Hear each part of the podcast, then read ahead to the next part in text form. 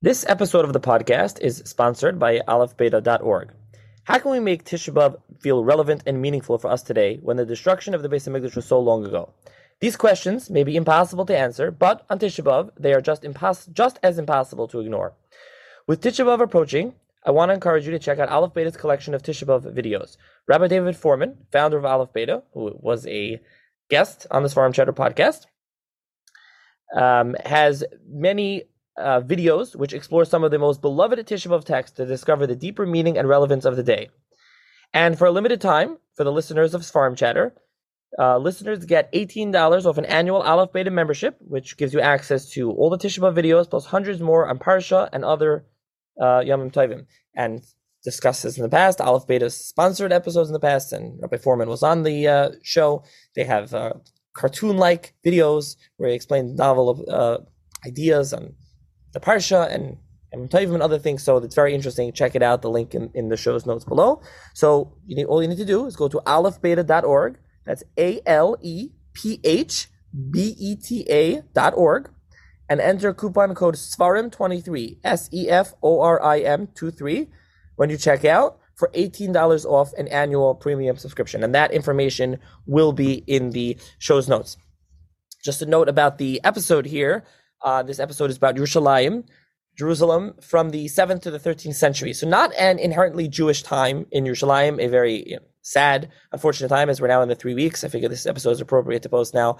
Uh, it, it's, it, you know, I, I think I read this book. I found it very interesting and enlightening. And, and hopefully you will find this episode as well, because it's not always a time period of Yerushalayim and uh, Eretz Yisrael that's very well known. Um, there are Jews and there's a Jewish aspect to this, but it's not inherently that. It's not only that. It's a tumultuous period uh, in, in Eretz Yisrael and in Yerushalayim, and so different Muslim kings. There's crusades. There's, there's a lot of different things going on. The Byzantines again. There's a lot of different things going on. So um, you know, if you're not familiar with this time period, you know, find it enlightening. And again, it's just uh, you know, story of the uh, post Khurban of the Galus and uh, of what what happened, uh, you know, in Eretz Yisrael and Yerushalayim. Um, with that, a couple other uh, notes. First of all, just a programming note. I want to mention that Seforim Chatter uh, started off on, Twitter, posting new farm and things, but uh, for a variety of reasons, um, decided at the time is uh, right. I think we'll, see. I started a forum. So there's a, now a seforimchatter.com website where you can check out a blog we post once in a while. By the way, if anyone's interested in, in can email me things about to post in the blog.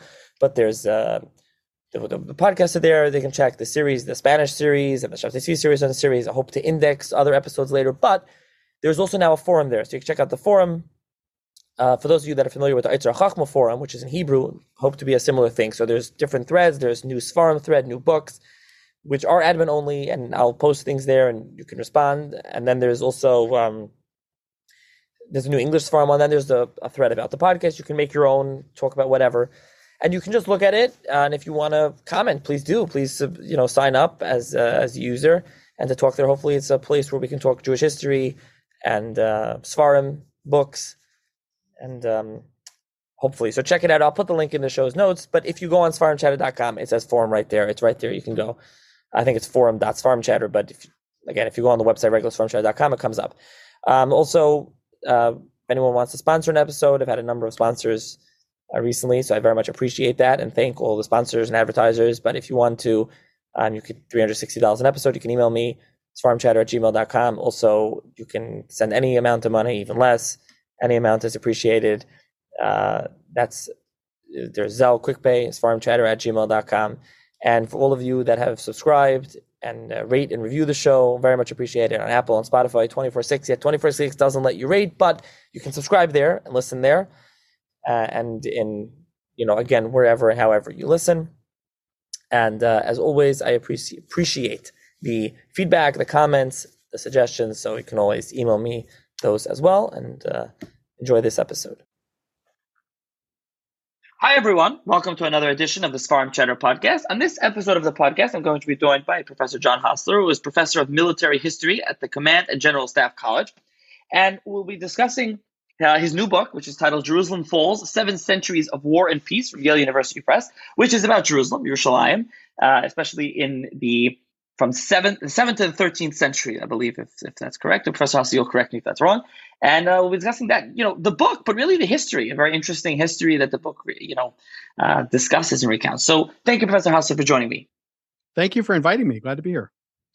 Okay, uh, why don't you start off with telling listeners a little bit about yourself and your background? And I will also ask you to uh, explain where you work because I, I read it there in the introduction. Of, you know, I read it, I said it there, but I you know, you know I asked you this before we started recording. I'm sure the listeners would also uh, probably have a question about what that is and would appreciate hearing about what it is. sure. So I have I have a background in medieval history, um, and I, I studied for my PhD at the University of Delaware, where I worked with a, actually a specialist in the history of Jerusalem. Um, but I didn't want to study Jerusalem while I was there. So I listened to him and I, I read his books and I, I, said, that's fine, but I really want to do English history. And so I started off writing books and articles about English history. I spent about half my career doing that. Um, and then decided after a while, I'm like, you know what? I actually am interested in the Middle East. I am interested in Jerusalem. I wish I had, you know, known this when I was when I was with him, you know, in seminar. Uh, and then I sort of pivoted, and I just kind of what I did is I followed the the English leaders I was studying anyway I followed them on when they went on crusade to the Middle East. And that was kind of the touchstone for it. And um, and so I ended up I've, I've kind of had two halves of my career, one studying Northwest Europe, the other's now studying the Near East. Um, in future projects, I think I'm going to try to find ways to sort of bring those together. Um, but that's that's what I've been doing. And I, I let's see, I I finished my PhD in 2005. So uh, I've been teaching ever since that. I used to teach in Baltimore, Maryland, at a um, school called Morgan State University in uh, the city of Baltimore for about 12 years. And then I gave that up to go work for the U.S. Army out at Fort Leavenworth, Kansas, which is um, quite the change from the uh, the Mid Atlantic uh, urban landscape to uh, well, I mean, I pass cows every every day on my drive to work, so uh, very different out here. Uh, at the and you asked me about the college, the uh, Command and General Staff College. We have roughly 1,200 military officers who come from the Army, Navy, Air Force, Marines, Coast Guard, as well as over 100 uh, foreign um, armies from around the world, from allies and, and, interests of the United States. And all those mid career officers come and they do a year of professional military education. Um, and after which they, they get qualified in a number of ways to take on greater responsibilities and, and promotions if that if those lay down the road for them. Um, and we teach them military history while they're here and they get a year's worth of uh, military history and it's it's more modern than what i research. We start in the 17th century and then we take it up to the present day. Um, and so they they get that all the way through about march and then after i get to teach electives in medieval history my stuff and then i'll have some of those officers come over and we'll talk the crusades and i have a course on jerusalem and that sort of stuff and um, so it allows me to, to mix up uh, the, the ancient medieval and modern in kind of a nice way Right, you're not really teaching siege tactics of Jerusalem uh, to um, current officers. No, not in, not unless they take my elective. Now, if they do, then they have to learn that stuff. So they get to learn about, uh, you know, about um, digging tunnels and uh, battering rams and that sort of fun thing. So that's what I'm saying. But you do teach that. Then you do go into that. It's not just like broad history. You do actually oh. go into the oh. tactics. Absolutely. Every class we teach has to have some kind of bearing on military professions. So, um, so I get into it and, you know, we talk for example, logistics and I say, well, you know, you have trucks and trains and, you know, airplanes and boats and these things now. Well, this is what they had during the crusades. They had mules and oxen and they also had ships and, and the, you know, the thing, the problems they ran into were the same problems that we run into today. It's just, you know, instead of uh, horsepower, you you know, mechanical horsepower, you have actual horsepower. Okay, so let's get into this topic. So, as you mentioned there before, that when you started out, your, your teacher was, you said, I don't think you mentioned who he was, but you said uh, it was an expert in Jerusalem, but you did, you, you know, you pivoted away from that. So, how did you come back and decide you're going to write this book now? Yeah, I think uh, you know. I think it's just some of it was serendipity, and uh, I think I finally. But I think I started reading some of the sources that he had been reading. And his name, by the way, was was Daniel Callahan. He um kind of a specialist on 10th and 11th century apocalypticism. Um, and you know, I started looking at these sources he had talked about and he had looked at, started reading some of these texts and remembering some things from his classes and just found it extraordinarily interesting and really got into the notion of comparative cultural perceptions of warfare. And what I mean by that is um, one of my earlier books was on the siege of Acre. And I found that, you know, for that siege, every step of the way, I could read a Christian source for the siege and then I could read a um, a Muslim source written in Arabic of the same thing. And so you get this kind of point counterpoint, and they would give details and iron out each other's details, and you could discern a certain truth from it. And I just found that really, really cool that you've got these two diametrically opposed um, perspectives and that you could start to untangle it. I love the mystery work to it, and I, I just got sucked in, and now I'm now I'm neck deep in it. So, by the way, just to clarify, the siege of Acre or Akko is part of the Third Crusade, right? You want to explain what yes. that is, just briefly, even though it's not what we're talking about now? Yeah, the Third Crusade. The um, this is the great um, expedition um, in in the re- response to Saladin's um, recapturing of Jerusalem in 1187 and and the the disaster at the Battle of Hattin, which preceded it. So the the uh, Western states they rise up and they send this massive multi-part expeditionary army uh, to yeah to modern day Akko um, to and that's where it begins. That's where the the crusade begins, and that's where they first meet Saladin and, and fight him again. And they try to get to Jerusalem, they just never do. They can see it. They get at one point where they can actually see the city, but Richard the Lionheart never actually goes there. Okay, we'll discuss him and then the Crusades later on in the episode. Okay. So the book, as I mentioned originally, discussed the seventh to the thirteenth centuries. Why did you start in the seventh to the thirteenth? What's why did you pick these time periods? So I'm really interested in when the city switched hands. And so you have the first major in the medieval period anyway. If you know if you, want to do the ancient period, then you're you're going to be talking Constantine and you know and these um you know go all the way back to um to the Romans in, in the year 70 and that sort of thing. But in the medieval period, the first switching of possession of the city was in the early seventh century uh, when the Persians took it from the Byzantines. And the last switching of possession was uh, the passing off of it was in the 13th century, where the Christians relinquished their final control back to Muslims. And then after that, it's straight Muslim control all the way until the 20th century. Um, and so for the Middle Ages, I said, well, those seem like good right and left limits um, because I'm being mostly interested in the sieges and, and the military parts of it. That's when the action was going on and it was switching hands. And so those those became my um, my measurements. I could have gone a little further forward, I suppose, towards the Ottomans, um, but it's that's that's you know almost opening up a whole other can of worms when you start getting into the details of of their rules. So I thought that seemed like a good breaking point. Okay, so let's start at the beginning. Um, yeah, well, let for, for, listeners interested in more, obviously, I had uh, obviously listeners may be familiar. I had a three part series uh, over the, the summer. Yeah, it took discussing with Professor Guy Rogers and his book, recent book, with also Yale University Press about the Khurban and about the destruction and the Romans coming in. So you know, leaving that, let them jump. So, just kind of briefly from there, how do we get to the Byzantines being in charge of Jerusalem, and also maybe just a quick overview or a refresher for those that have no idea what Byzantine, what the Byzantine Byzantium is. You could explain for the listeners.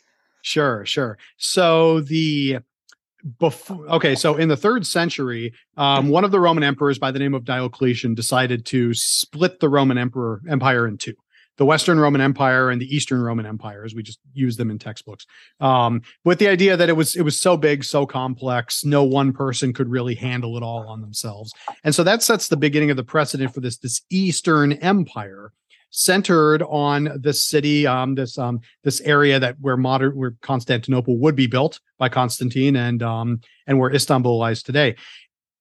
Over the course of the the fourth century, um, so Diocletian he dies in uh, what 305, I want to say. Um, over the course of the fourth century, it you know the the empire comes back together for a while and then it splits apart again. It, it kind of does this dance. But uh, by the time you get to the fifth century, the Western Roman Empire falls, and the only part that remains of it of is the East. Um, it's referred to it, traditionally as Byzantium because the city of Constantinople, modern day Istanbul, is built on the foundations of a town called Byzantium right? And that, that's that's why it has that name. Today, Greek historians kind of rail against that um, because when you read Byzantine sources, they never refer to themselves as Byzantines. They call themselves Romans because in their minds they're they're Romans, right? And so there's a real there's a huge argument in the field right now about whether we should use that word anymore, or whether we should call it, but but nobody has a good replacement for it. So you have this Byzantine, or if you want to call it the Eastern Roman Empire, right? That survives. Now it's in in the midst of all of that, you have the Emperor Constantine, uh, the the, the uh, emperor who legalizes the Christian faith. his mother makes a pilgrimage to Jerusalem, which lies in that Eastern Roman, you know, that the future Byzantine domain, uh, where she purportedly digs up the tomb of Christ, uh, finds the tomb, finds the crosses, and um, and instantly becomes this this sort of um, uh, magnet for Christian pilgrims. They're going to start coming there. They're going to start building there. So really, it's that fourth century that becomes decisive. That's when Christians kind of rekindle their interest in the holy city not that they didn't know about it before uh, they did but but now that rome is a christian empire they can come out and worship in public now you can go and restore these sites all of a sudden now okay people are going to visit there and when the emperor's mother is there that's the imprimatur right it's you know if she's saying it's an important place then we can all agree it's an important place and so this um, now you have the um, the christian and then when the empire in the west falls the byzantine control of that city all the way up until the seventh century Okay, so until the seventh century, where we're going to start about 614, as you're saying, it was under Christian control, under the Roman Byzantine control.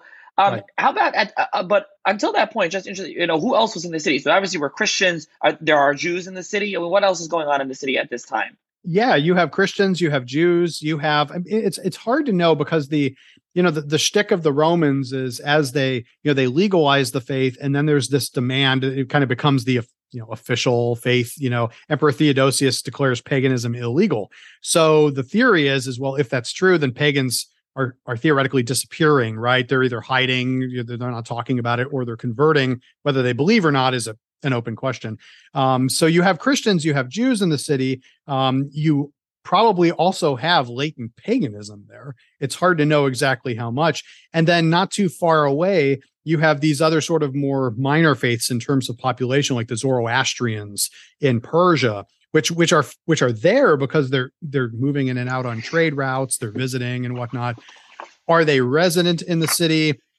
Difficult to know who's actually living there, but it seems that even in those late periods, you have a fairly diverse population. It's dominated by Christianity for sure, and then Emperor Heraclius is going to really put the screws down on the Jewish population um, and, and start to repress them, not only in Jerusalem, but, but kind of throughout his domains. So life is definitely difficult, but there, but there are Jews there and there are Christians and they are living side by side. It's probably not entirely comfortable most of the time. That would be my my my guess, but it's it's hard to know because barring any kind of really good description of you know I was in the city today and here's what I saw, and those things are great. They're worth their weight in gold, but we just don't have that many of them. Right. One other thing I should go back for a second. Constantine's mother, Helena, I think she she found she founds a church. Then it's her. Yes. Yeah. So the the there's a t- there's a temple, um, I believe, to Venus on the spot. Um, and then supposedly you know, a local says, "Oh, well, this is where the tomb is, right?" And so they they rip up the old foundations of the temple and then they dig, and then a church is established there, and that's the beginning of this, the, the Church of the Holy Sepulchre, um, which goes through all of these different transformations and foundations, um, and that's kind of the beginning of it. So um, early fourth century. Okay, now we'll we'll jump forward to when the book uh, begins. Uh, it's six fourteen, the siege of six fourteen and you kind of you know want to describe and lay the ground of what happens to Persians, right? They're coming in right. and they're going to conquer the city away from uh, Byzantine Christian control. Right, right, yeah. The Sassanid Persians under uh, Chosroe II is the name of the Persian emperor, um, and it seems to be it's quite interesting. Doesn't really seem to be a holy war per se. It's not you know Zoroastrian against Christian whatnot. Although there are there are mentions of these things in the sources, but um, this is a uh, a very large scale, um, wide ranging dispute between the Byzantines and the Persians. Um, and it's fought all over the place. It's fought in Iraq. It's fought in the Levant. It's fought in Asia Minor. It's fought in Persia proper. Um, m- many armies moving back and forth over the course of 20 years. Um, so really, really nasty um, fighting in between. And in 614, in the midst of this, the Byzantines lose Jerusalem, and it's not just Jerusalem; they lose uh, Caesarea, Maritima on the coast, um, all these other cities, and then their their general um, Sharbaraz eventually marches on Jerusalem itself and, and puts it under siege. And that's and the, and you know the six fourteen is used the date I used. Everyone always argues about this. Was it late six thirteen? Was it you know we don't have an ex- six fourteen is kind of like a generally accepted thing, but around that time that's when it happens. Okay, now um, there is something that you uh, about the siege. There's kind of a massacre, and and as you know, the the Jews are involved. This is what what what happened. What what happens or purportedly happens here? Yeah. So the story is, it's interesting. We have one source that is incredibly detailed. Um, from from a guy who claims to have talked to somebody who was there personally. Um, and it's and it goes through all the details of, but it's it's the best source we have and there's a lot of questions about whether it's accurate or not. Then you have all these other sources that are very short. That you know one paragraph three paragraphs and whatnot so if we take their story in aggregate what it seems to say is there had been before the major attack began there had been some domestic disputes in the city uh, between christians and Jews. And it had wasn't really about religion so much as wrapped up in kind of this curious gang violence. It was almost the sources talk about the youths of the city rising up. So it could be you know, sort of fighting the man, that sort of thing, right? So there's this unsettling that happens before it. And then when the Persians arrive and actually place the city under siege and beginning attacking the walls, there's the accusation that the Jews who are local helped them out. They're so mad at the Byzantine governor, right? Um, that, that they say, well, we're going to help the attackers. Um, I, I'm trying to remember if the source says. I think the supposition is, is that they did something like rappel down the walls, so they kind of leave the city and join the Persians on the outside. And I would guess give them some operational information, some intelligence, and say, hey, you know, the wall might be weak over there. This door, you know, Bob never locks the door, so you might want to try that one. You know, that sort of thing. And then the Persians break through the walls and they um, and they conduct this this massacre inside the city. That massacre seems to have been um, done by the Persians. Uh, most, I think all the sources say it's the Persian soldiers who do that, and they go through the town and they're killing everyone they see, and then they play a little trick on them where they, you know, the sources say they actually get tired of killing because it's you know it's hard work. So they call out, they say, "Hey, we know you're hiding. If you come out now, we'll spare your lives," which is kind of the oldest trick in the book, right? They all come out. They pull out. They say, "Well, anyone with a knowledge of architecture who can rebuild the city will keep you," and then they kill everyone else. Um, or they take them prisoner and they bring them to the Mamilla Pool to the west of the city proper, which is still there today. You, you can go visit it. Um, and this is where it gets. This is where the, the Jews come back into the story, right? So supposedly you have this group of Christians down in this in this in this pit with water, right? And so it's it's a miserable thing. And according to these Christian sources, right, the Jews asked the Persian guards, get the guards around the perimeter guarding these guys, right, asks them to ransom. Can, can you can I ransom some of these Jews and some of these Christians? You know, I would like to pay for, for this Christian to get out of the pit. Uh, and the Persians like, fine, we'll take your money. Um, and then it goes on to say, well, if a Jew ransomed a Christian, they gave him a choice. They said, I will ransom you and you can go free if you convert to Judaism. Right. Um, at this point, the Christians refuse, and then if they refuse, then the the Jew, whoever ransomed them, would kill them. Right. Um, and then the sources go into these lurid details about these mass butcheries of all the Christians, and the numbers fly all over the place in terms of how many Christians were in that pit. Was it a few hundred? Was it a few thousand? Et cetera, et cetera. And then they all kind of come down with this judgment that the Jews um, went after these Christians and killed them. And then, as you can imagine, there's all these allusions back to the New Testament and that they're bringing the crucifixion scene back into it and all of this kind of stuff. So it's really tough to read these sources because part of you is just saying, whoa, the bias is is so pronounced right i mean you, you can see it in the way they're phrasing this you can see it in the new testament references they're clearly trying to draw a line to to jesus and you know these these ancient um, um, um, events, um, and and they're and they're couching it so it's very difficult to to interpret and find out what is actually going on. Um, what I found is that every major source from the period talks about this happening in some degree, sometimes really vague, sometimes really specific. And so my my interpretation is something happened. I think something happened, but getting a handle on the scale I think is is virtually impossible. Just because of the tenor of the sources, you can you can only really trust them halfway. Right. So as you relay in the book, I mean, you kind of relay the story what you just said, and you go a little bit more in depth. But you know what the I guess what the truth, you know, the veracity of the, truth, how far it goes. As you're saying, it's kind of hard to ascertain, really. It's it's tough, and you know, and and I try in the book. I say, look, essentially, look, if you put yourself in the position of these Jewish residents, right, the more you read about how Jews were oppressed during the reign of Heraclius. I mean, all of these major urban centers, they get oppressed by them. And then later on, he's going to come back and oppress them even more. You can say, look, I, I, I, I get it. You have a chance to kind of strike a mortal blow here by joining the Persians and attacking the city. I can totally see why why they would they would want to do it, right? This is your moment to to you know resist. It looks like Heraclius is going down. If the Persians win this war, maybe you're looking forward to a you know a more peaceful society, a bit more tolerance, and so so the motivation is definitely there. Um, it's just that you know the details and the you know that's where you know and and I, historians have kind of been over the years have taken different approaches to it. Sometimes it kind of gets forgotten. Sometimes it gets talked about a lot. It just seems to go through shifts. Okay, so first of all, the Persians at this time, this is like this is the time period of Muhammad and Islam. These Persians are not Muslim, right? They're right. As, as you mentioned. I think you mentioned right. that. Just to clarify that. So I think you kind of alluded to there's there's more to discuss in 614 if you want to. I mean, there's a, there's a lot of how many killed and what happens and you know what kind of the, what what kind of happens to the wall and the defenses of Jerusalem. But um, you know, you you alluded to this just to to clarify this. So then Heraclius comes back about 630 right. and then as you mentioned so he go what happens to the jews in between and then he comes back like you said he goes full force against them right so it's so it's it's a strange story so he he's on his victory parade, right? He's um, the Persians have basically come to terms. Um, he has um, he has he's gotten his cities back. He's won the war, and he is processing down to Jerusalem because he's he's recovered um, one of the stolen relics. The Persians had taken a piece of what's called the true cross, uh, purportedly wood that Jesus was crucified on. Right? Um, he's he's liberated that from the Persians, and he's going to bring it back to the holy city. Right? So he's processing down there. It's kind of this glorious moment, and supposedly he meets some local Jews on the road, uh, on the way to Jerusalem, and they come up to him. They're like, "Hey."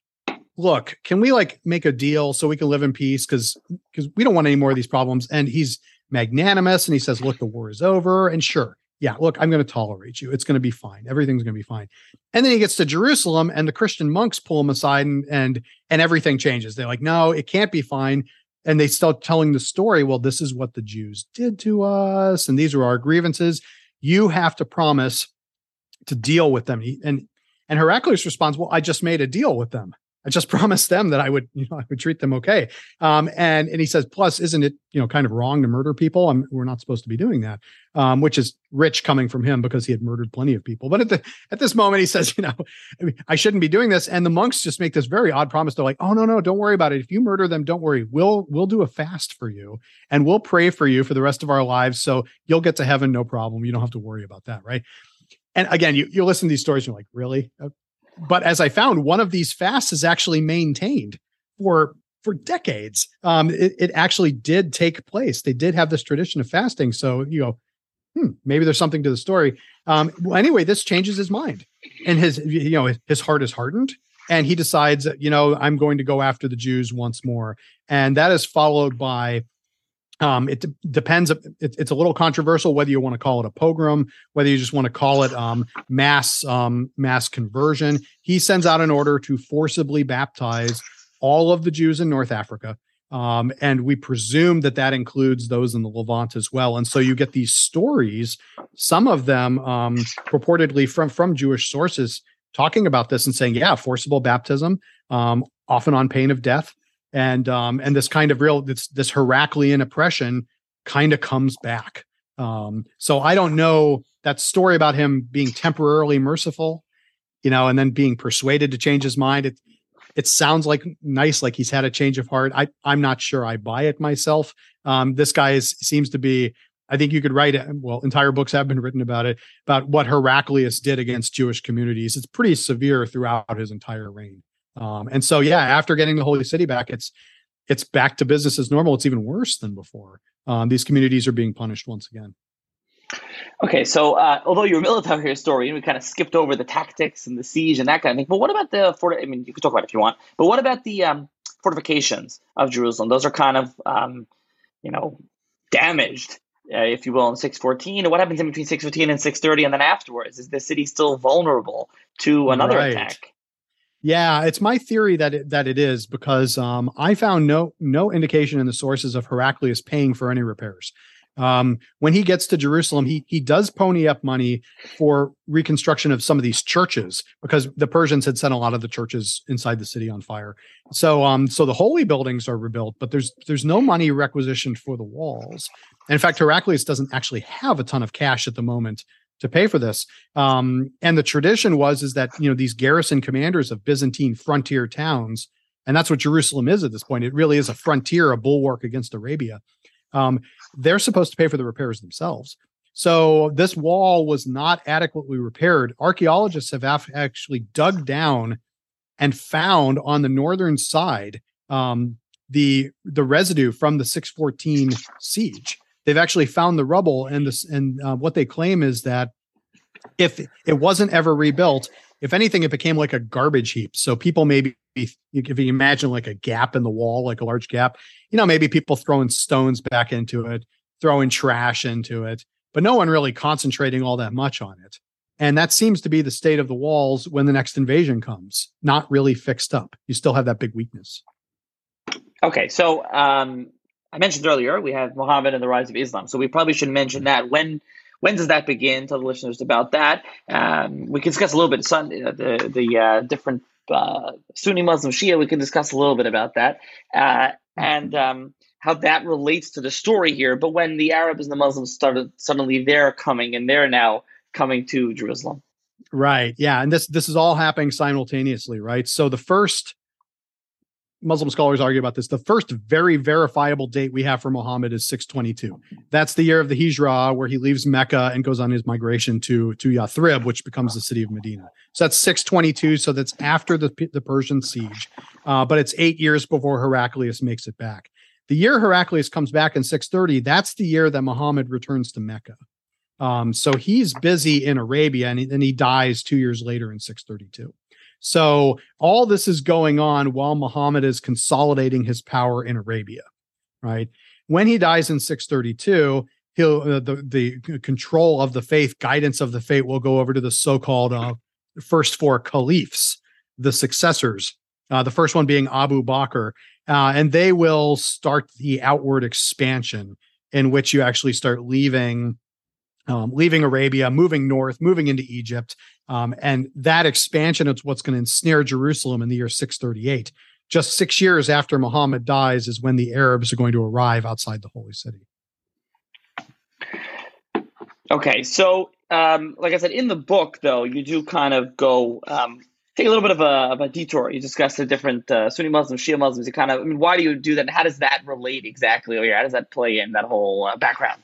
Yeah, you, you don't you don't have that split until um until later in the 600s, but the idea is that the Arabs are are not a unified people. Um, when we think of Arabia converting, right, and this nation kind of rising up and conquering half the known world, um, certainly you have the Arabs who have converted to the faith, um, but you have Arabs who did not, Arabs who are living on the fringes of Byzantine territory who are Christian, um, and who are not necessarily on with this with this new program. And there is fighting that goes on between them. Um, and then later on, the Muslim world gets disunified over questions of leadership. Um, and it really happens in the in the year 661 that you get the beginnings of this kind of firm split. Those who want to who believed in the leadership of this this guy named Ali, um, and um, and those who did not. Um, and the Sunni Shia story becomes really important in the Middle Ages because you have to start sussing out which group of Muslims is in which place at what time. What's their ethnicity? What is their confession? Um, what do they believe? What do they tolerate? What are they antagonistic against? Um, and so that that Sunni Shia dynamic plays out in an extraordinary number of ways. And most medievalists will tell you, if you talk about all the fighting in the Middle East, that that a huge amount of the fighting was was among Muslim adherents. It was between them. Uh, they're very often fighting each other, are arguably fighting each other more than they ever fought someone like the Crusaders, for example. So establishing, you, have, you kind of have to start off and establish that there's those tensions, there's those things that are going to ripple and and and cause great change later on. Yeah. Okay. So most of that will lead to the book. Any of those interested, it'll be in the book. There'll be a link in the show's notes to purchase the book. Okay, but we'll kind of jump, and we're going to jump in a minute, kind of to the late 10th century. So, but what happens in between we were last in Jerusalem in 630 until really the you know 10th century, the late 900s. What happens to Jerusalem in between those years? You have in those years um, a what I would argue a relatively peaceful city under Sunni Muslim rule, at least until you get to the 960s when it's going to become um, well 960s 970s when it's going to turn over to Shia rule. But even then, um, you have relative peace. You have Christians, Jews, and Muslims living in the city at the same time coexisting. And the reason for this, and, I, and Muslims are very proud of this, and I, I, think there's good reason to be proud of this, is that the story goes that when the Muslims take the city in 638, the Caliph, his name is Umar ibn Khattab, right? Uh, Umar comes into the city and he makes a deal with the with the local um, with the local patriarch to give says if if you have Christian churches, you can retain them right? You have Christian liberties, you can keep your property and you can worship and you can do whatever you want. Uh, we're just going to take the Temple Mount and we're going to, which was being used as a garbage dump at the time, we're going to clean it off and we're going to, we're going to build there. And the, the patriarch says, well, you know, what, what about the Jews? Because we threw the Jews out. Um, and so in the beginning, there's a, this document, it's called Umar's Assurance, where he, he assures the Christians that they get, they keep their rights. And there's no mention of the Jews, right? But if you read the Arabic documents, they talk about how the Jews were actually let back into the city. And it seems what happened is that maybe Umar came in and said, okay, this is a situation on the ground. Fine, no Jews, I got it. And then within a couple years, changed his mind and said, you know what, if they want to live here, that's fine. I'll collect taxes from them like everybody else. So Jews moved back in. And so, really, from the 640s on, Christians, Muslims, and Jews living next to each other in Jerusalem each worshiping in different places of the city. Uh, the Jews are building synagogues, the Christians are building churches, the Muslims build their holy spots, the uh, the Dome of the Rock, Al Aqsa Mosque up on the Temple Mount, and um, and you have this broad coexistence that's really only interrupted by kind of local problems, um, tax issues. You don't like a governor, and so there's a small riot or something like this. All usually quieted down and calmed down relatively quickly. And that goes on, you know, the 600s, the 700s, the 800s, the 900s. Is this uh, generally because the Muslims are more tolerant of Judaism and Jews at the time than the Christians? This is that's a great question because this is a highly controversial. Um, if you look around the rest of the Near East, there's a huge argument about how tolerant Muslims really were, right? Uh, because there is this concept put out about about the dhimmi and dhimmitude and this idea of, of if you are not a Muslim, you're you're living under this harsh repressive circumstances, right? And that certainly seems to be the case in, in a great many places. What I found is it's not the case in Jerusalem. N- not that there wasn't clearly that the Muslims are in charge. You're going to be taxed more. There's going to be tariffs that are uncomfortable. You're not going to get to live exactly where you want. There is going to be um, you know um, um, seizures of, of, of little properties and, and things like that. You know, they're in charge. Uh, but what I found is it's I don't want to call it an oasis of tolerance because I think that's pushing it too far. Uh, but it seems to have been different. And I would argue it's because of the religious significance of these buildings. This idea that everyone has the ability to have a place to worship in the city, and we need to maintain that. And if that's your base, then then there's you can only be so repressive, right? You, you can only shove so much. And then the economic argument is probably second. Um, and this is what I get into when I get to the 10th century and the Shia rule. The economic importance of these Christians and especially the Jews in the region is it's it's got to be at the top of their minds. There are major revenues coming into the city because of this diverse population. So throwing them out, I mean, the Crusaders throw everyone out in the in the 12th century, and and their economy crashes. It's a ghost town.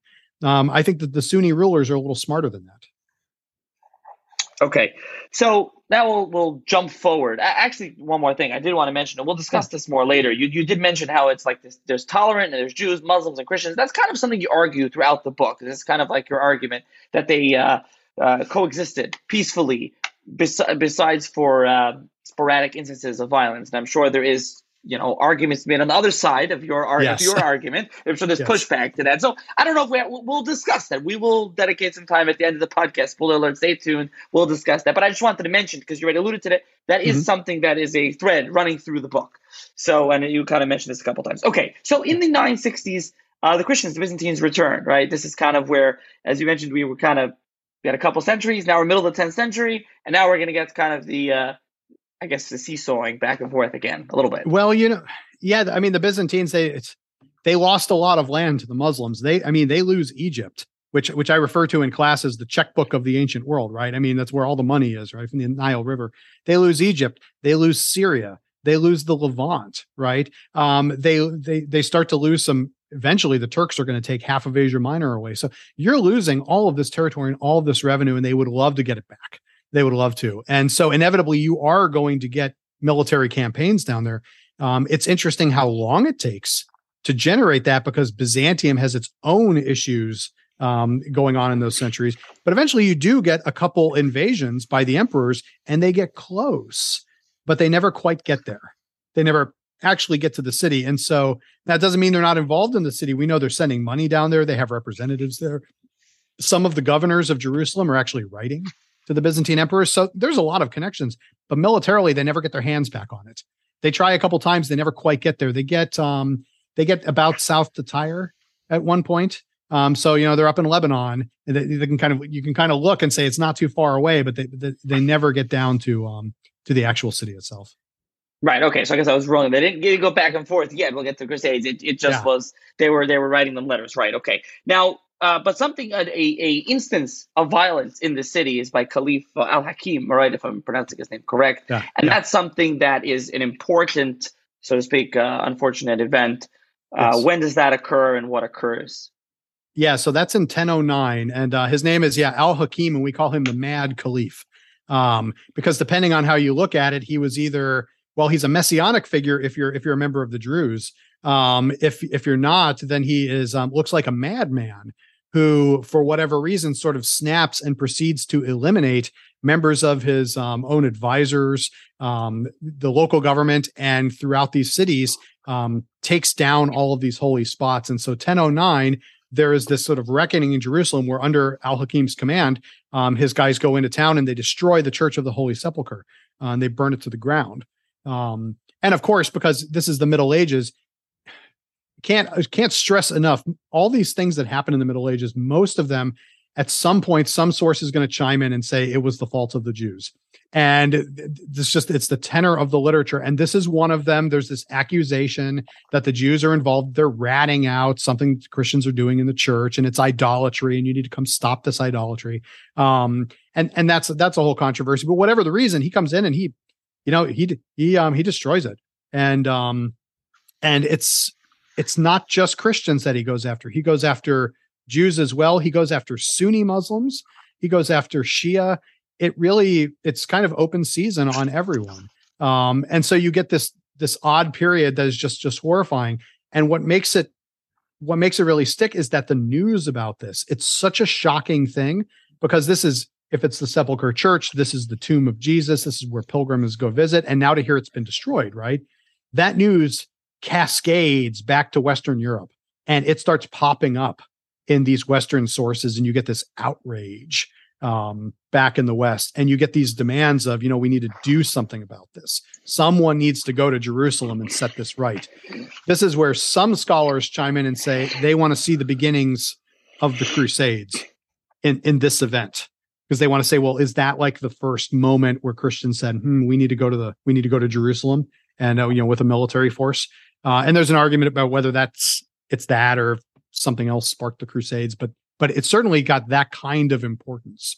Everyone is upset about this. Al Hakim the Mad. He ends up wandering in the desert and disappearing.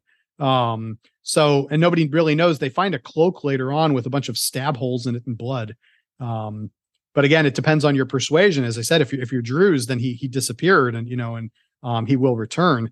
Uh, if you're not, then he was murdered, probably by one of the people he offended in his killings. We would guess. And- yeah. Now, and again, going back to that argument that I mentioned and that you kind of alluded to, this is you view this more as and kind of an outlier than as more of the standard of what was going on there. Yeah, and that's where I think people who are really going to disagree with the book that's that's going to be their their bone to pick. The um we tend to look back at Jerusalem at these horrific shocking things and what happened in 1009 was horrific and shocking. I mean, you're talking about thousands of people dead, um, mass destruction of holy sites, um, all kinds of upheaval.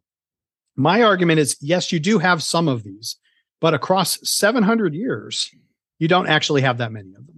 Um, we just are drawn to them because they're so well known and they're notorious, they're infamous, whatever word you want to use. Um, but in total count, there's really not that many. And I try to stress, you know, 700 years is a long, long time. And if you say, okay, well, there were, you know, four or five of these climactic events over the course of 700 years, well, okay, I got it.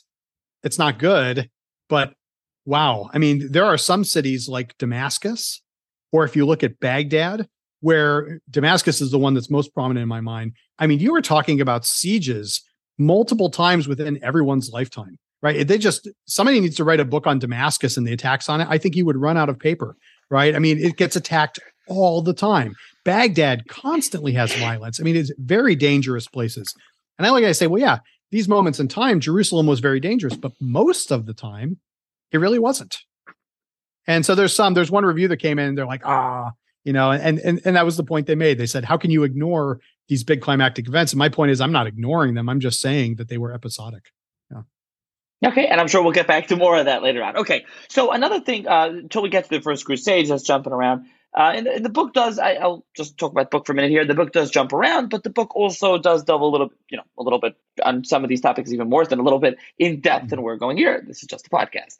Um, okay, so in the 11th century, uh, how how is the Jews there? I know you discuss a little bit in the in the book some uh, strife and tension between Karaite Jews and uh, regular rabbinic Jews, and you also mentioned the Gaon, the head of the yeshiva in mm-hmm. there. Mm-hmm. I don't know if you want to mention this. This is something you do discuss a bit.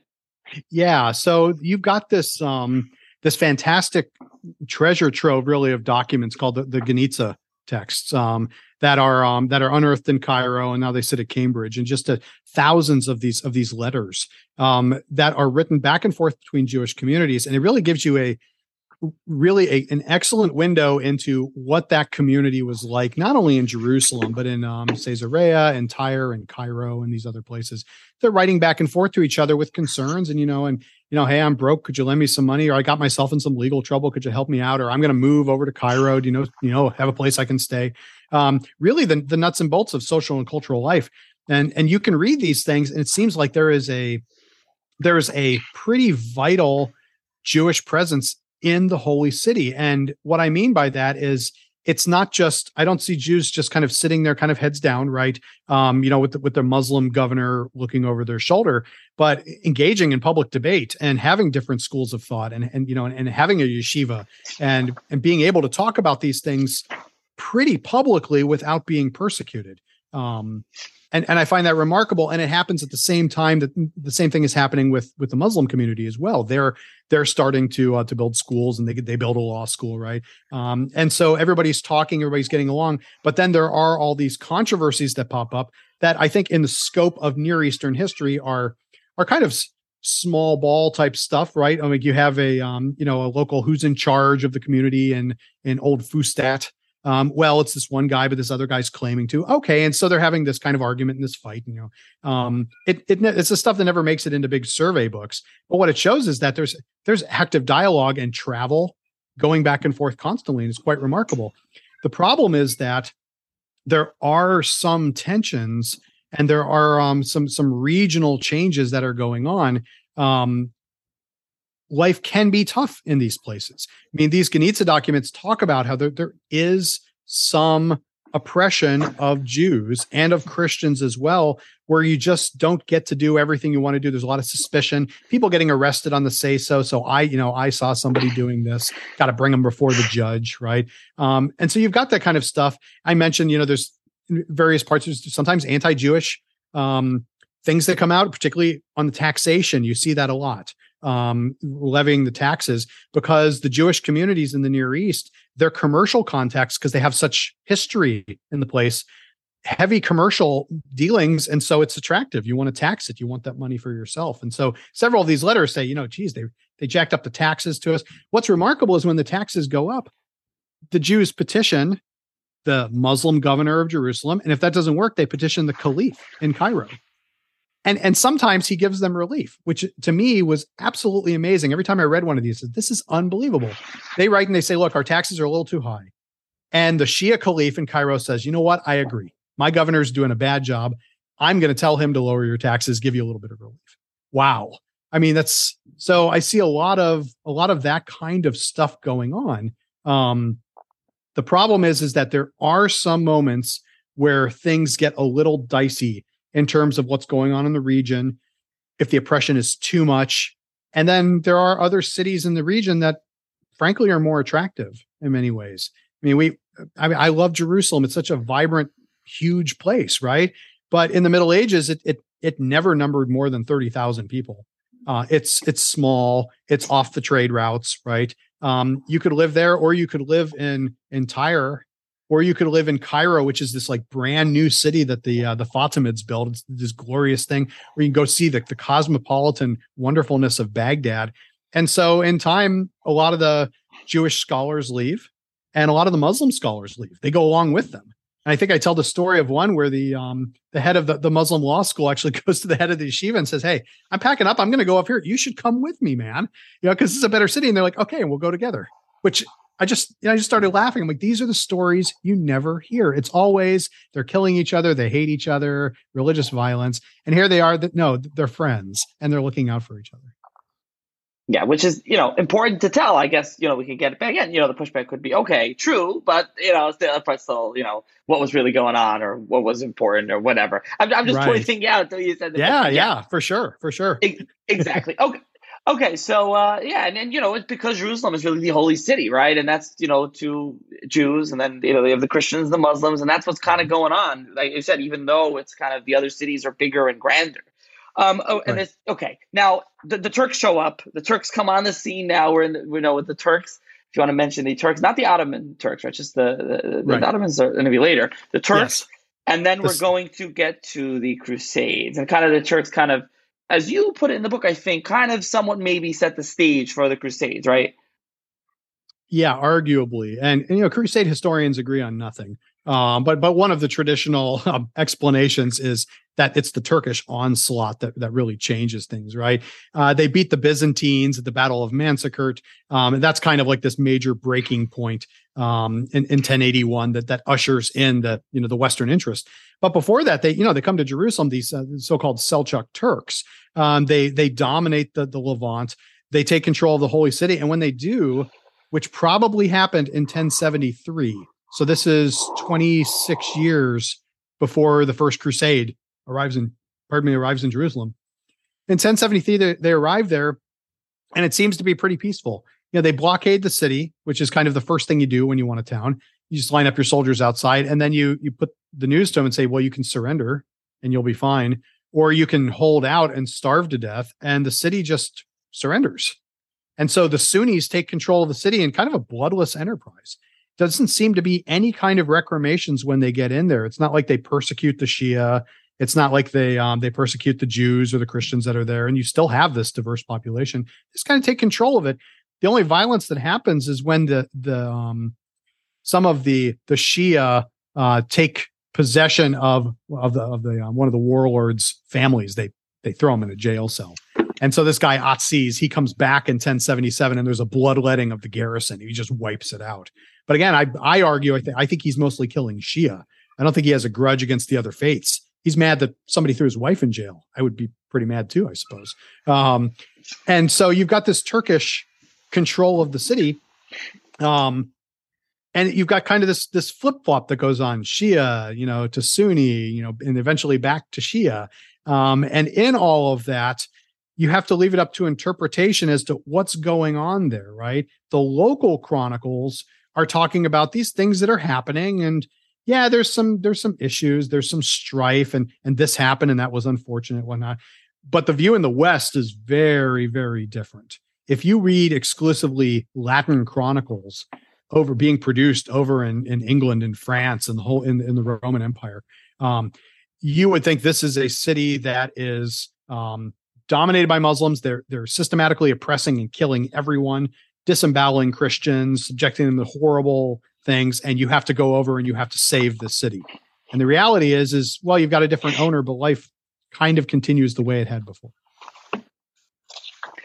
Okay, so that's kind of as you said what was going on in Jerusalem and what the Christians in Western Europe thought was going on in Jerusalem. Right. So then we get to the First Crusade. You keep you mentioned a bunch of Crusade historians. There are many. There's a, there's a lot of literature, a lot been written and research on the Crusades. This is not a Crusade podcast, although this is Jerusalem is very relevant to the Crusades, of course. Right. It's what they were headed out to. So let's just give a, a brief, you know, I don't know, description, summation, synopsis, whatever, of the Crusade, of the First Crusade uh, specifically, yeah. and uh, you know how it pertains, how it relates to Jerusalem.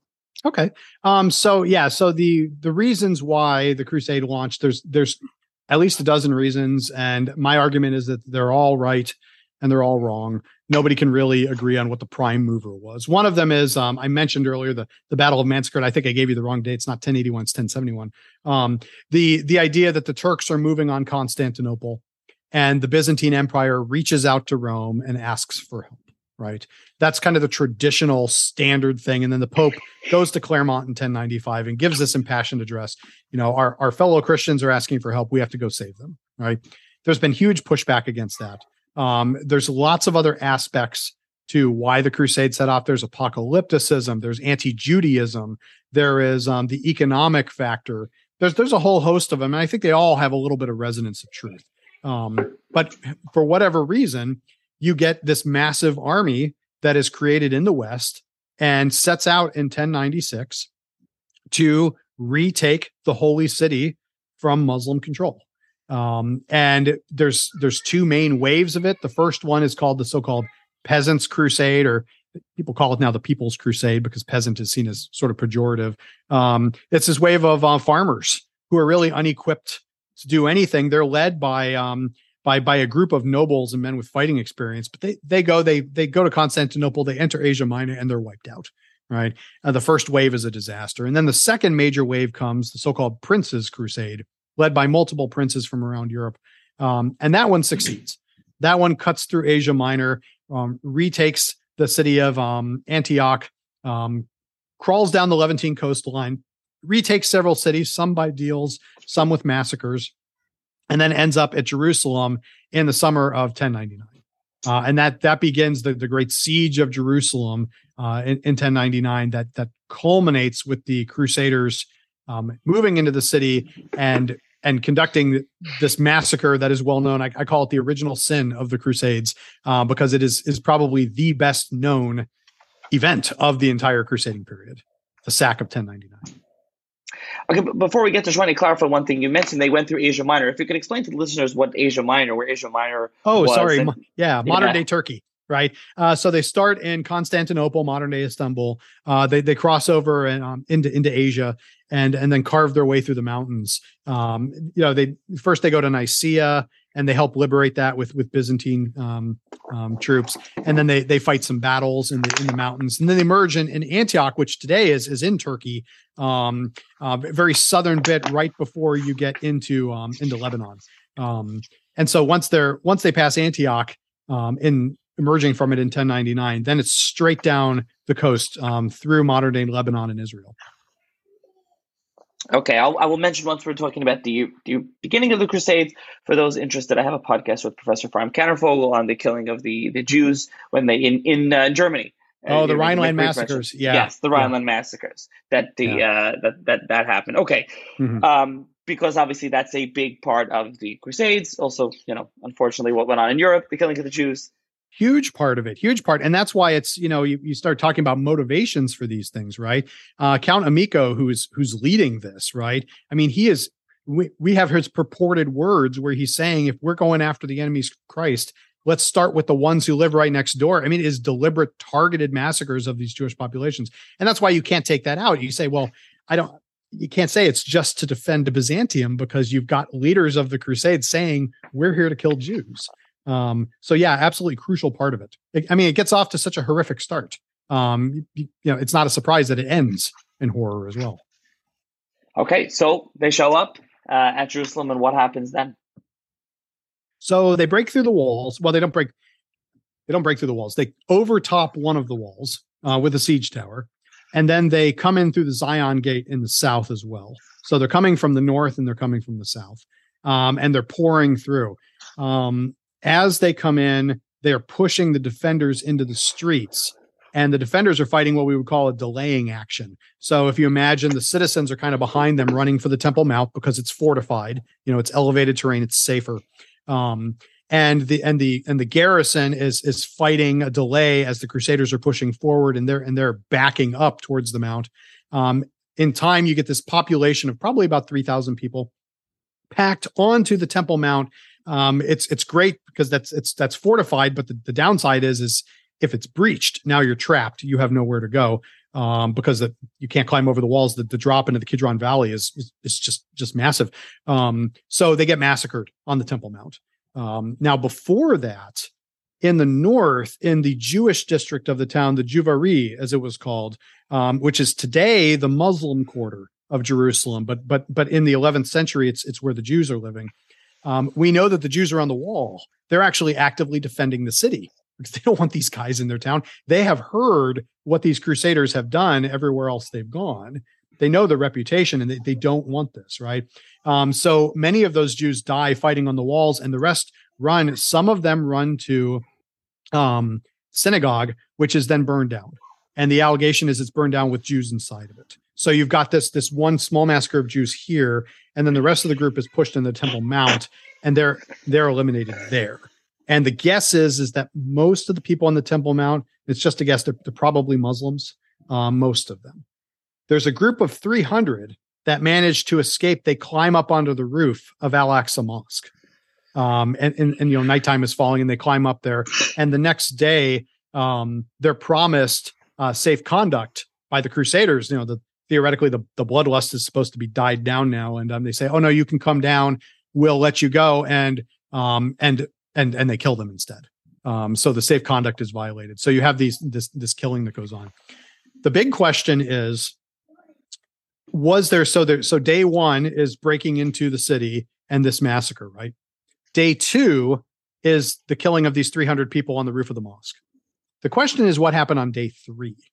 Because there is one Western source that claims that on day three, the army then systematically went through the city and basically killed everyone else. Um, which, if true, the number he gives is 10,000. And there's an argument about this because the um, there are some Hebrew documents that seem to allude to this, but then there's Arabic documents that don't make any mention of it. So it's become this kind of controversial thing. Was there a third day massacre or not? Um, I kind of I take a pass on it on the book and say, well, maybe, maybe not. I don't I don't really know. But whatever it is, those days one and two for sure you have you have over 3000 people being being cut down in the city. Now i don't know if we mentioned this. How many uh, christians how many people go on this crusade when they leave? And how many end up showing up at jerusalem? So they start the, the number could be anywhere between 70 and 90000 um, it's it's a fair it's a fair number of people. Now how many of those are soldiers? How many of those are camp followers? That sort of thing is, is a good question. Uh, but by the time they get to jerusalem there's about 14000 left. You've lost an awful lot. Yeah exactly. And and you know you mentioned a couple of numbers there. So how many are killed in jerusalem? And then what happens in the aftermath?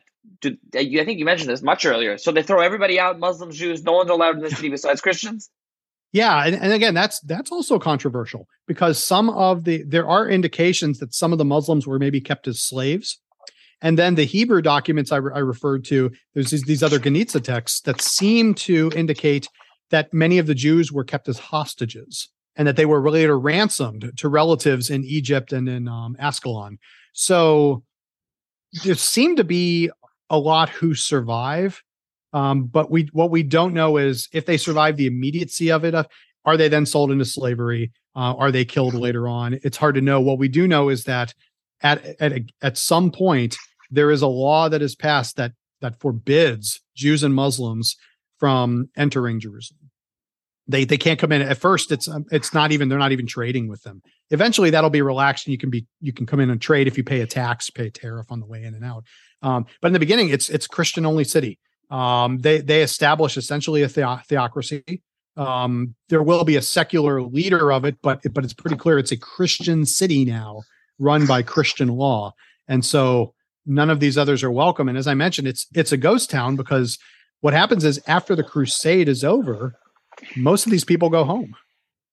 right? I mean, they they've been gone for years from their house. They're from northern France, or they're from the Low Countries, or they they go home, and there's a skeleton force left in the Holy Land, and you've got about three thousand soldiers, we think, and they have to defend a piece of territory that is what 350 miles north to south, 150 miles at its greatest extent east to west, roughly speaking. It's Edessa, Antioch, um, you know, Lebanon, you know, modern day Israel. They have to defend that with only 3,000 people. So there's not even that many Christians in Jerusalem. It is a ghost town. There's no Jews, there's no Muslims, there's barely any Christians, there's no market going, there's no building activity because there's no money, right? And it's it's odd. It's like, okay, well, you have a whole a hollowed out city. Congratulations. Now what? What do you do with it? It's it's basically worthless. Except from a religious point of view, they're very happy they have their church back. And that's the, you know, they would say, well, yeah, it's true we have no money, but we have the Church of the Holy Sepulchre. And that's that's what we came for. Okay, so to kind of conclude this, uh, you know, end of this first crusade over here, before we move on to, to Saladin the Merciful, as he's known as, um, I mean, this is kind of the set, you know, to go back to that theme that we mentioned running through the book, though, uh, to ask you this, so this is kind of the second, you know, really bloody, terrible incident going on in Jerusalem uh, within the, you know, within one century. Al Hakim, and then you have this, and there's some other small ones. So again, you're yeah. arguing, oh, no, this is just kind of an outlier not an outlier. I wouldn't say an outlier. I would say it's exceptional. Um, one of the arguments I make is that um, if you look at that that siege we started with in 614, I'm kind of making the argument that that was the end of an epoch. That was the end of kind of the classical era where you would go into a city and you would massacre all the defenders, you know. Because everything that happens after that, when the Muslims take it in 638, there's no massacre, right? When the um, Shia take it in the 970s, there's no massacre. When the Sunnis take it back from the Shia in the 1070s, there's no massacre. The only one that happens is when, as I mentioned, they they grab this guy's wife and family and throw it in a prison, and so he takes revenge against the garrison. But I see that as just something very, very different and very personal, right? Um, when the Fatimids, the Shia, retake the city in 1098, before right before the Crusaders get there, there's no massacre.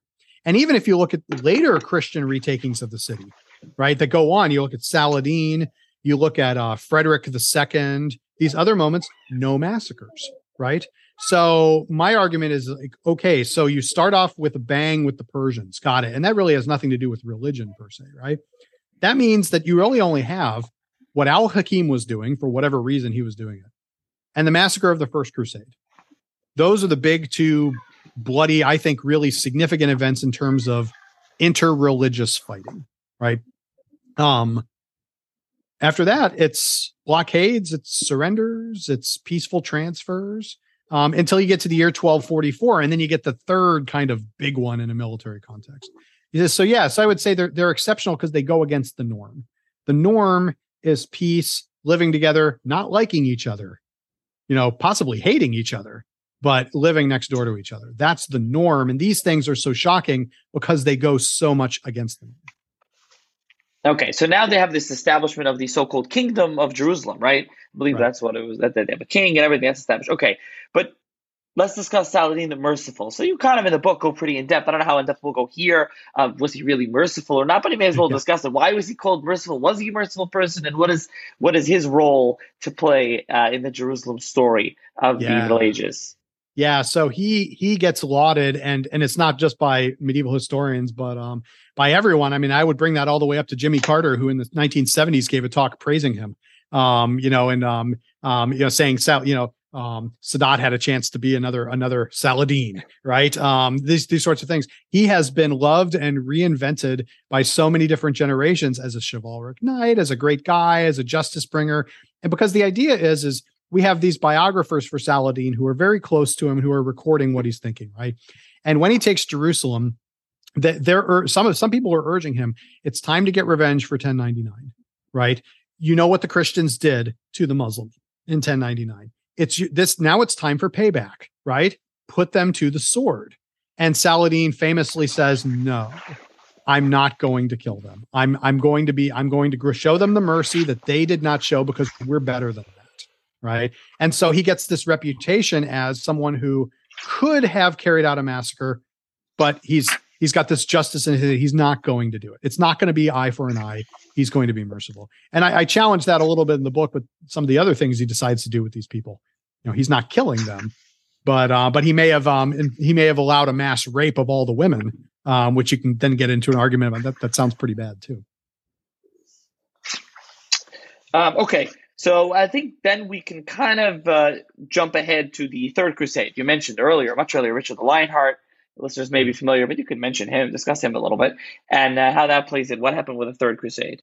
Yeah, so the Third Crusade is is is off to to save Jerusalem. When it was called, Jerusalem hadn't even technically fallen yet. It it was called after the Battle of Hattin on July fourth, eleven eighty seven, when Saladin destroyed the kingdom's army um, in one fell swoop. And the presumption was, well, our army's gone, the city's toast. There's there's no way we can hold Jerusalem without an army. So Saladin's going to get Jerusalem back. So we launched this crusade to retake the holy city because we presume we're going to have to retake it. Um, and so you have all these different contingents going. They all flow ultimately to the city of Acre, which is put under siege for nearly two years. Um, and there's a lot of intense fighting there and a lot of death. I calculate at least 35,000 soldiers die just at the siege of Acre. Um, and when it's over, some crusaders have had enough. Some, you know, simply no longer exist. And one, most infamously, the King of France, Philip Augustus, considers his holy obligation fulfilled and he goes back to France. Uh, he says, Well, I helped you get back Acre. Good luck with the rest, Richard. I'm going back to France. And from that, you get all the, um, for any of your listeners who've, um, know, if you know the Robin Hood stories, you know, you know, you know, Prince John is back in England conspiring while Richard's on crusade, you know, and um, and he's conspiring with the King of France, right? Um, so by the time Richard emerges from Acre, he has a a small force which can be very effective, and he meets Saladin in battle and actually beats him at a couple points. Um, but it does not have the combat power to actually march through the mountains to Jerusalem and and sustain itself.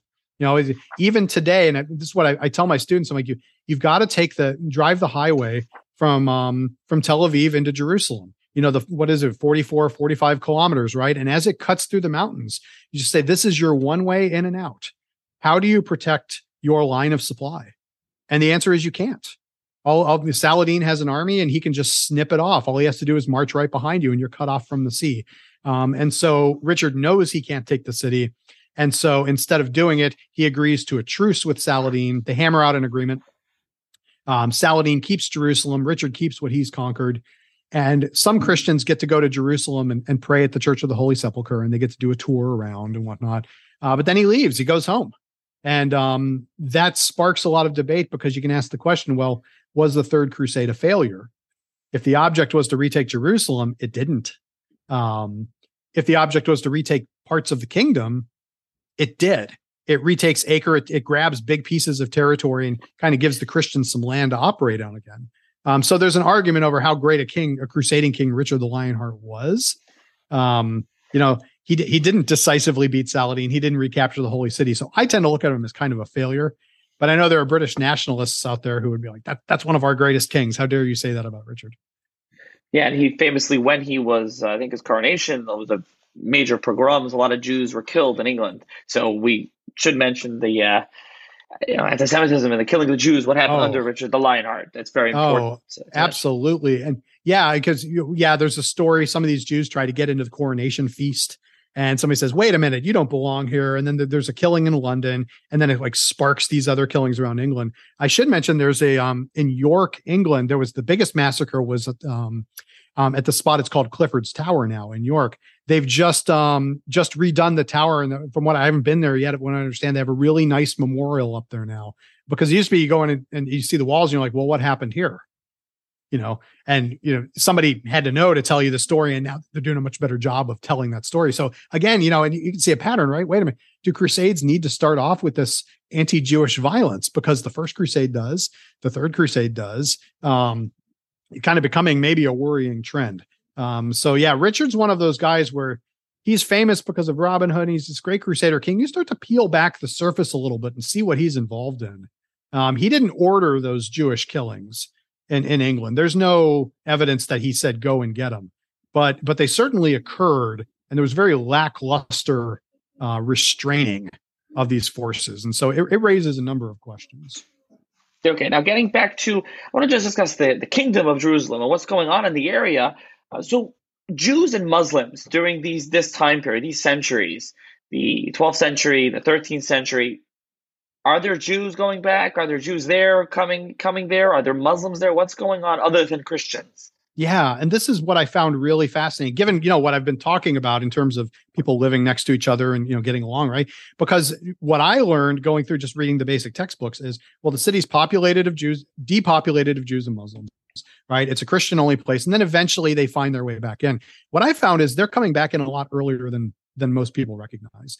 Um, by the 11 teens, so 19, 18, 19 years after the First Crusade, Muslims are back in the city. Um, it's it's very clear they're back in. They're trading. Uh, at one point, the the taxes against them are actually lowered because you want to facilitate the travel and you know, goods and services. And what I found most shocking to me was by the 11 by 1140 at the latest, you have Muslims praying on the Temple Mount. Um, you have them actually praying outside Al Aqsa Mosque with the permission of the resident Christians, in particular the, the Knights Templar, who are supposed to be these like you know the, the worst militant Christians of them all, right? Um, you have Muslims praying on the Temple Mount, and you have um, a lot of this kind of prayerful activity, not just elite Muslims, but but but groups of them, right? The Jews are a little a uh, little bit more inscrutable. We have this very famous uh, rabbi Benjamin of Tudela, who who does who has this journey as this wonderful book as he, he goes through and he does this job where he he counts Jewish um, families wherever he goes. And in Jerusalem, he counts only four families. And that is in the 1160s, I believe. Um, so four, you say, wow, that's not that many. Okay, maybe the families are a little large, but you're talking about a very small population. Um, but but they're there and you know grows a little steadily from that point on. Saladin relaxed the restrictions against Jews and what we understand is that many more Jews move back to the city after he takes it in 1187. Um, so there are Christians, Muslims, and Jews living next to each other. I, I would wager there's there's many more Muslims uh, there than Jews. Um, the Jewish population is small, and it will remain small for a long time because, frankly, the Jews in the region have options. One of the interesting things is after that first crusade, you have this harsh treatment of Jews in Jerusalem and all these prohibitions, right? You don't have those in the other towns of the Levant. You just you just don't have it. The um the uh, historian Joshua Prawer, who did a lot of the foundational research on this stuff, he said, look, if you look at Caesarea and you look at Tyre and you look at Ascalon, you look at all these these regions around Galilee, you find abs- absent Jewish communities thriving.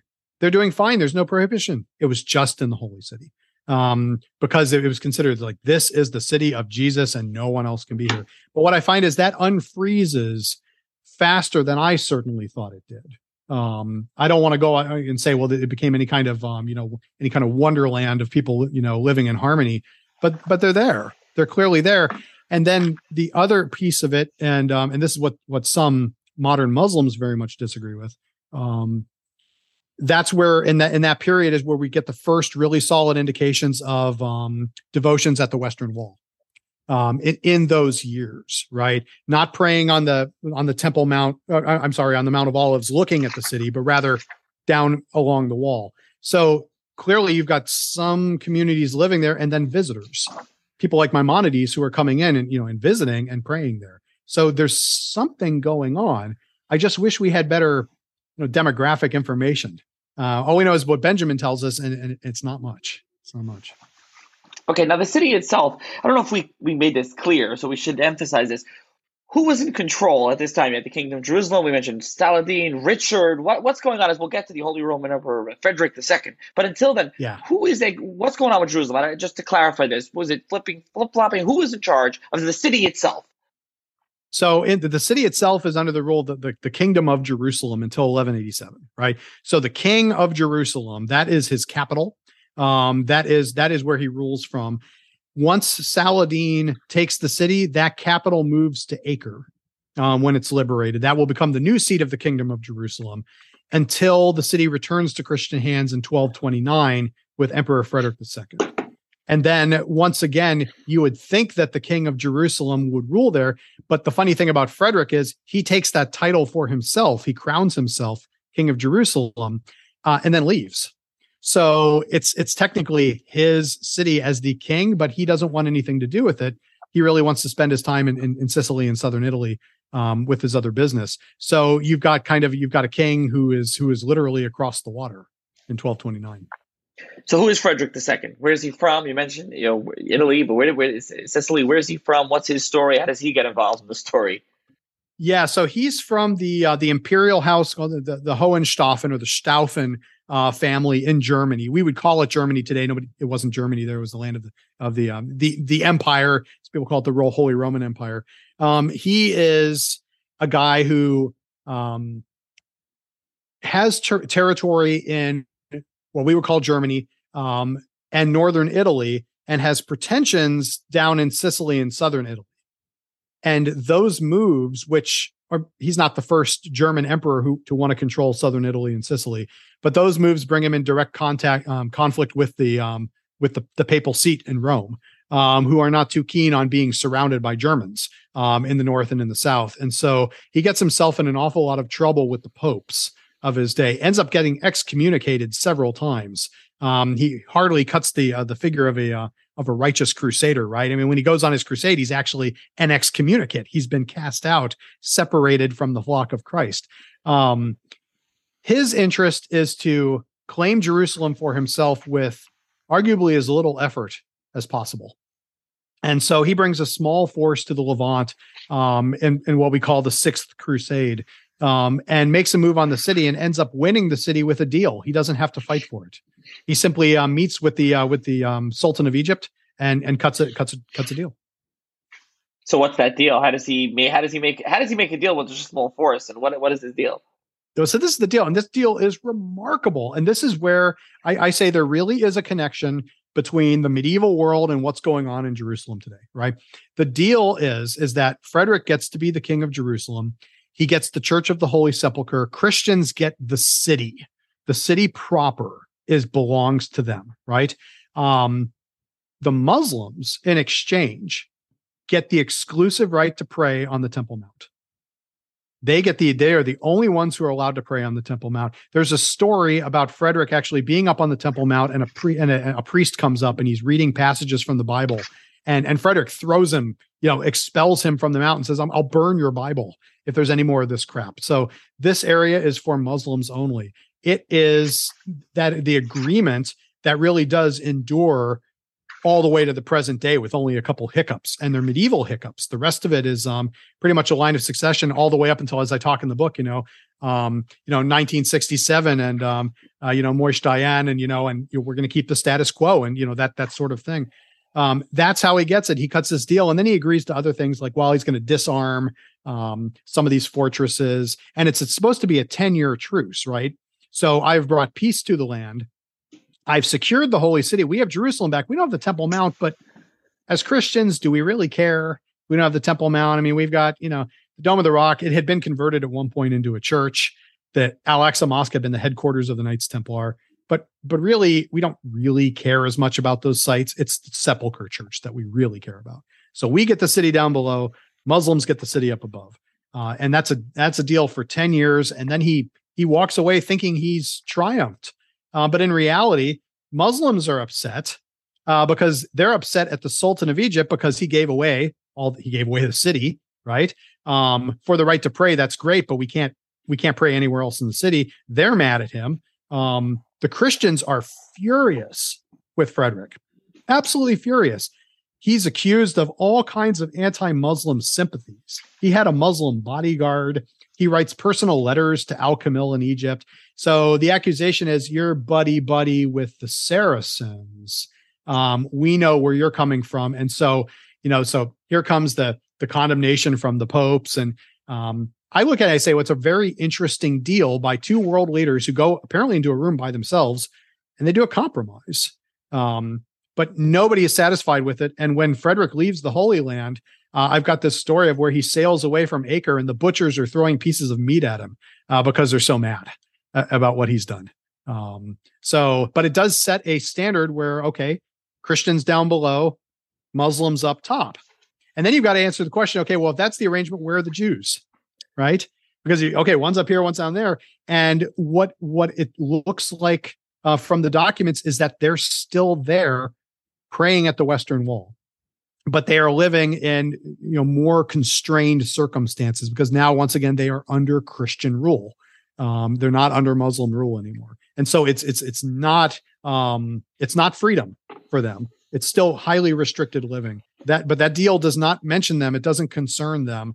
They're not political players, um, and so they they don't have a role in those negotiations we're over an hour into the podcast, and the first time we mentioned Saracens. Do you want to just explain that to the listeners? Oh uh, yeah, that's the um, that's the sources use this word, right? It's it's a pejorative uh, for for Muslim residents in the Levant. Um, it's um, we would say today you you wouldn't ever call um muslims this it's it's a derogatory term right uh, but that's the one that's kind of kind of picked up and all, all the crusader sources use it right um and the sources are you know they're a trip to read because it's everybody's insulting everybody on every page. Um, you know, everyone's an infidel. Everyone's the um, the handmaiden of, of the devil.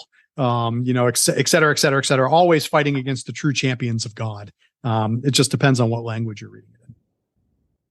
Okay, I'll just we'll get back in a second after Frederick leaves. But we just skipped around. I want to mention we haven't we, we didn't discuss the popes. We didn't discuss there was a Jewish aliyah at one point to be honest, a kind of Lunel and some others. Right, they went, did go up. There were Jews going up. So there were different things going on at this point. I'm trying to throw them in. The book does talk about all this and, yeah. and much much more. Okay, so then uh, Frederick leaves, and as you mentioned, they're throwing stuff at him.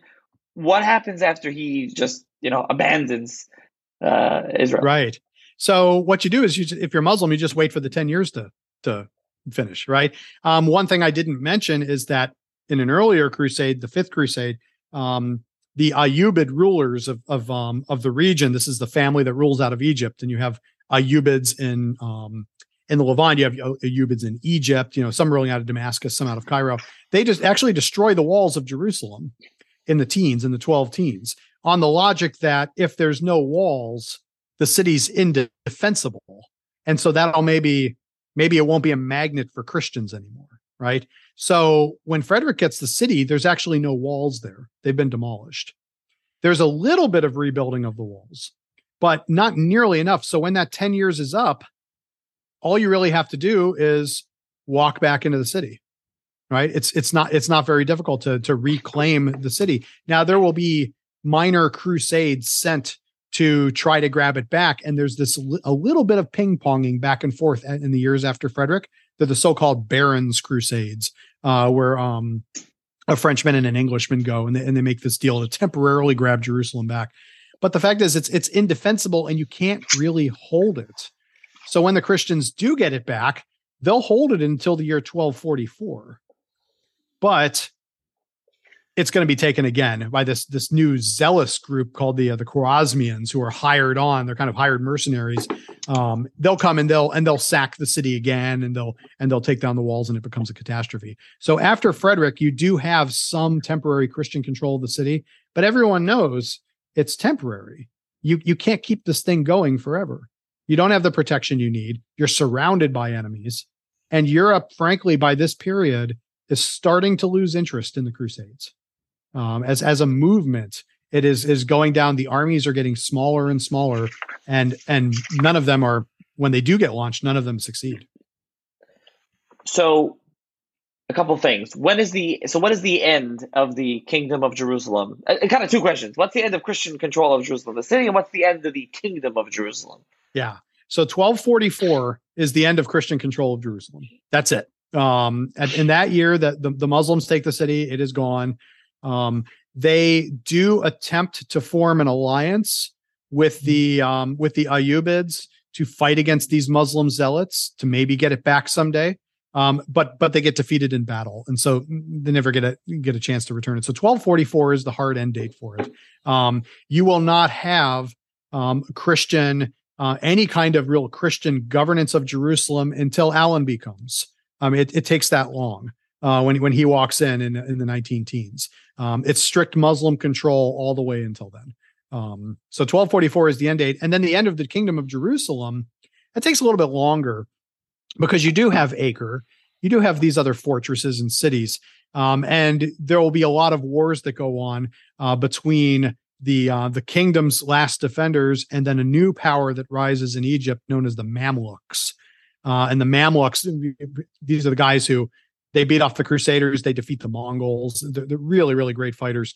And they end up um, taking Acre, which is the last um, city on the Levantine coast uh, in 1291. So 1291 is traditionally seen as kind of the end of the crusading period. It's not really over because the Christians are still in Cyprus, they're in Rhodes, they're they're in other places in the Mediterranean, but but they're no longer in the Levant. Uh, so 1291 is like the the end of the primary age of the Crusades. Okay, now hopping back to Jerusalem. Yeah, now going back to Jerusalem itself. So yeah. when does your book end with who is in control of Jerusalem?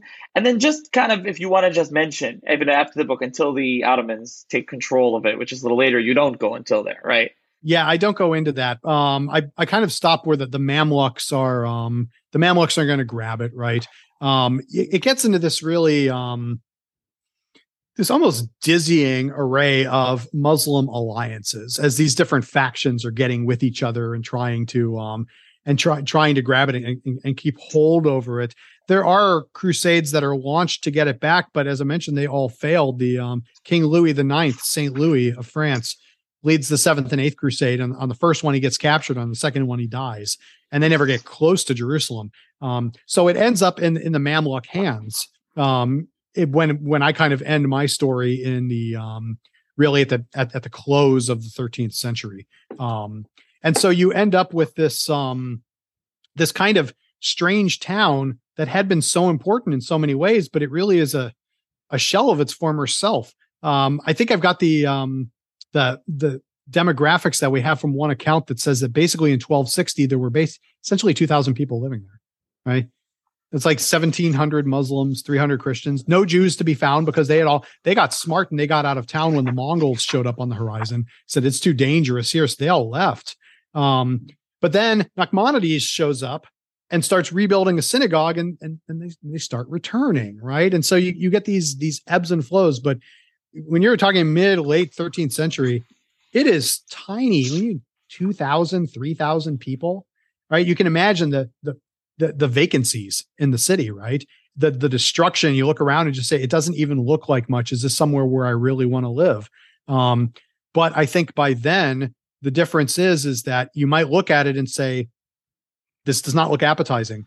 But by then you have established prayer at the Western Wall. So there's a reason to go back. There's a reason to to bring back communities, right? You also have the established devotions on the Temple Mount. So the Muslims have a reason to be there, right? And Christians have a reason to go on pilgrimage because the Church of the Sepulchre is still there, right? Um, so as long as those holy spots remain, you're always going to have interest in the city. But it, it's amazing in the medieval period just how it, it's it's almost like a sine wave. I mean, it's just it just dips and it grows, and then something happens, and then people run away. And so at the end of my period, it, it looks kind of sad and pathetic. Um, but but you know on the horizon are better things because as i as you mentioned i, I don't really get into the ottomans in this book. Um, but one of the fascinating things about the ottomans is particularly regards to to the local jews is that they recognize from very early on that that the jews do have a history in the city and they start granting them rights. And they start granting them real estate rights and you know permissions for worship at the wall for residents and they really do cement that and say you have an actual right to be here. You don't have to conquer it to be here. You can pray as you like in this in these locations. And that kind of gets back to the theme of the book, right? Whenever I see Muslim rulers over Jerusalem, I see them granting tolerances to Jews, right? When I see Christian rulers of Jerusalem, I see them granting tolerances to Muslims. You get this this kind of odd thing, and then of course I jump all the way forward to the Six Day War, right? Well, what what do we see again, right? We, you know, the Israelis have the city. You can do with it whatever you want, right? Um, you know, and uh, you know, Rabbi Goren is, you know, let's let's deal with it now, right? Allegedly. Um, and no, we're, we're going to we're going to retain these rights, and so that's that's why I see this this threat is very interesting. Um, that over and over again, whether the city is small, whether it is large, whatever the population is like, with a few exceptions, you've got people finding a way to somehow live next to each other. So this argument of yours, now that you know was thread throughout the book, we mentioned a bunch of times, is that was that kind of why you wanted to write the book? I mean, what was the why did you is that what you're trying to to do here? What was your I don't I don't know if we discussed you know kind of the kind of the why to write the book. So, so some people might not believe me when I say this, but I actually came about this what I would call through academic honesty. And here's what I mean by that. I decided to teach a course at the Command and General Staff College on um, the course was given to me. It was an elective called Deep Roots of Conflict in the Middle East. And, you know, talk about a subject, right? Wow. I mean, okay, where do you start? And I said, well, I don't know where to start with this. I said, you know what I'm going to do? I'm going to build the course around Jerusalem. Why don't we just use that as like a focal point? And we'll start in the ancient period. I started with David, I started in the Old Testament, and went all the way forward to the Ottomans. I said, let's just see what are the roots of these conflict? What are the Jewish claims to the cities? What is the Christian claim? What is the Muslim claim? You know, we did all that. And the more I taught that class and the more I assigned documents and just talked with the students, we just kept finding things and they'd be saying things like, you know, professor, it, just, it doesn't seem like it was that awful. I'm like, really? And we look at the document again, I'm like, yeah, I'm like, but, but there's this, there's the first crusade, you know, we like, yeah, but what about this right after? It's, it seems like, and more and more, we just kept finding these, these moments where they people seem to be tolerating each other. And i didn't see conflict. I saw this coexistence to use the you know, conflict or coexistence you know um, uh, phrase. And I, I, started thinking about it. I said you know what? I'm going to investigate this a little bit more. And so i started reading the sources more. And i said you know what? I think my students and i have kind of tripped on something here. I think this is this might be reality. And so when i say i come to it honestly i i don't i, I didn't come to it trying to push that this is a theme or to push that the other way was a theme. I, I really wanted to know. I said, I want, I just want to read and see. I've got to, you know, the, you know, cops get the, uh, the, um, you know, the feeling in their, you know, the gut feeling, right? Historians get this little twitch, at least I do in the back of my head where I think I'm onto something. And I wanted to know if I was right. And the more I read, I said, I, I'm convicted by this from what I'm reading. And so that's how the book came about. And then I wrote the proposal and pitched it, you know, to a publisher. Um, and the whole time as I was doing it, I was very try to be very cognizant of I could be wrong, right? I might be wrong. And you know, you find this, okay, well, here's a document that suggests something else. And so I was trying to do right by it. And I will say I was rosier at the beginning than I was at the end. Um, I thought there was more peace than what I actually found. I still think the theme is peace. Um, but but it got adjusted as I went through. I you know because you do find these other things. You're like, oh, well, there. Yeah, I tell the story of uh, Patriarch John in the 900s who you know gets an argument. They burn him alive in the Sepulchre Church. You know, it's like that's clearly not a good thing. And okay, so it's how do we build that in? So so it really came for just actually it was a great moment. Myself and my students, you know, looking at documents in a seminar, hashing them out, and thinking we we maybe put our finger on historical reality, maybe. And as you mentioned, one reviewer already didn't like it, and I'm yeah. sure, I'm sure, I'm sure I'll hear from listeners. Listeners can email me, or they can email you. Do you want to mention where can if any listeners want to reach out to you if they have any uh, pushback? On oh this, no, uh, I'd, I'd be happy to. That'd be fine. Yeah, and the um, you know, I even say in the introduction, I'm like, there's not everyone's going to agree with this. I mean, and and, and you know, and and I welcome you know, good historians should welcome the critique because you know if you think you've got the answer, you're you're wrong because all, all that happens you pull up a new document and somebody says, yeah, but did you read this? Oh, right? And instantly everything falls apart. Um, so I I think my intent is I don't really it doesn't really matter to me if I prove what I'm arguing. What what I what my interest is is when we talk about Jerusalem, can I can it get to the point? My hope is where we talk about the conflict and talk about the coexistence. Can we talk about them both when we teach it, when we read about it, when we discuss it? That for me would make me very happy. Um, even if nobody buys it and says, ah, Hosler, I think I think there's still more fighting. Okay, fine, but but now do you know more about the the coexistence? And if you do, then I'll consider that a victory uh, because you know life's not black and white. It's not. It's it's it was an unending conflict. They did get along at some times, and so let's let's talk about both of it because that's a nice story. If you step back and say, "Wow," in these really tumultuous times, you're talking about the days of Muhammad, the days of the Crusades, these horrible, brutal things and if people could get along then, well, maybe there's a lesson in there. I don't know. I mean, historians, we don't like to pitch lessons, right? That's not my job. Um, but I like to think maybe there's a lesson. Okay, and, and uh, we'll mention you have a website, johnhosler.com. So if mm-hmm. and listeners want to contact you, anyone has any comments or feedback for you, they I don't know if you have your email or can they contact you, go over there to contact you? It's a great question. I don't know.